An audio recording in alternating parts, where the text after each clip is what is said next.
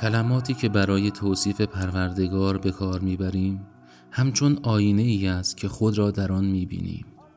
هنگامی که نام خدا را میشنوی ابتدا اگر موجودی ترسناک و شرماور به ذهنت بیاید به این معناست که تو نیز بیشتر مواقع در ترس و شرم به سر می‌بری.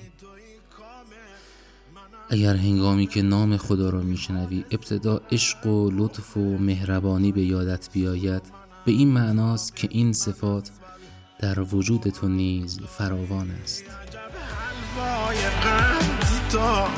امیر بی عجب ماه بلندی تو که گردون را بگردان